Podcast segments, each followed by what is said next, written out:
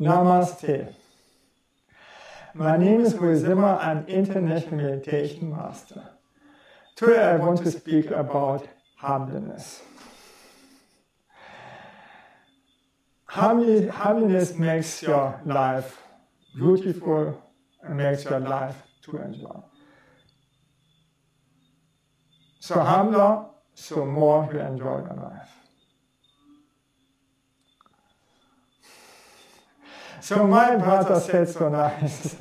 Humbleness is a decoration, but you come much farther without humbleness. Yes, I agree.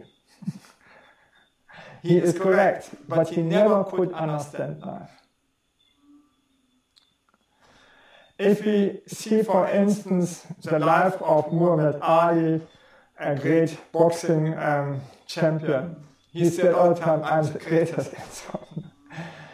And when you saw how how he died with dementia and his body was trembling. Yes, he got it. What a disgrace. And if you see the opposite, for instance, the German boxing uh, uh, champion was Max Schmeling, and he never, Max Schmeling never bragged. He was all the time loyal, honest. He even helped the Jews to survive in the Second uh, World War. And he helped the needy. He had a big heart.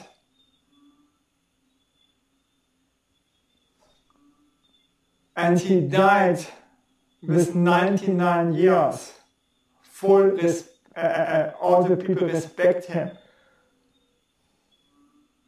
And he could sing without dementia. That is our choice. You can try it out by yourself.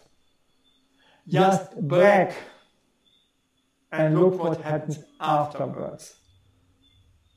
The Sufis are saying, for every I, you have to suffer. You say, I'm the greatest, I'm the best, blah, blah, blah, and what happens afterwards? You get punished for it. This is the simple trueness of life, not only for the Sufis. It's true for everybody.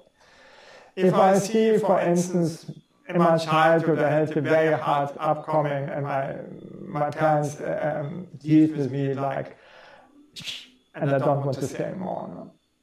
And we had the servants there, and also to this, my mother was very disrespectful, and she dealt with them awful. No? Still, our servant never complained. She was even older than my mother.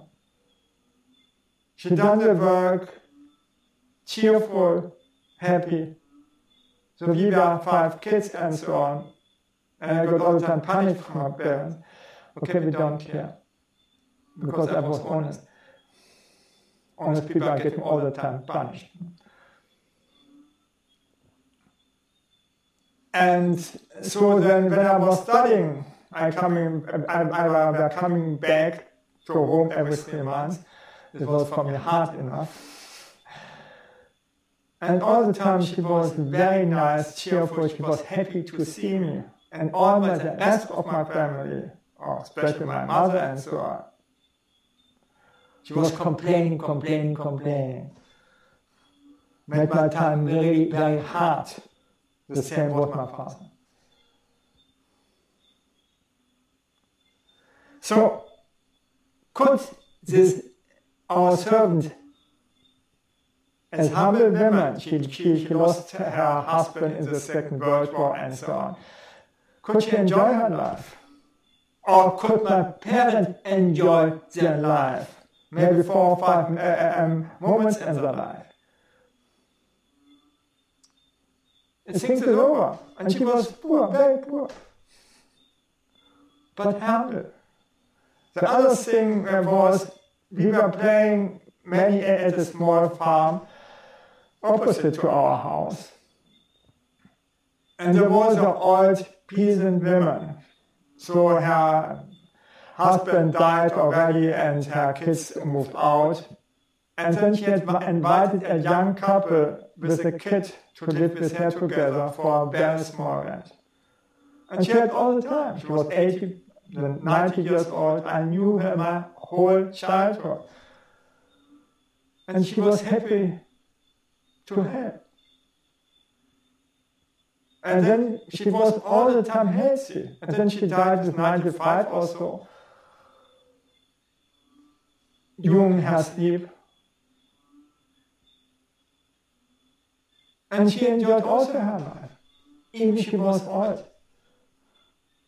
And she was also humble.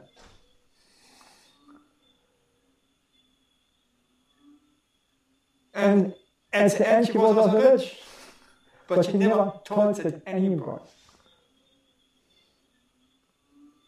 She wanted just live a very simple life. To, to be together with young people, to care for kids. It's all what she wanted. She was peeling potatoes and cooking many people, and so that was her fun. And not to be a bragger or I'm so rich I can afford me a big car also. No. that was never her agenda. Her agenda was to be together with young people when she was very old. And her family didn't care so much for her. Okay, we have seen her family and we have visited her family and so on. Not every day, but once a week or so. Okay, thank you that I could speak about this and bye.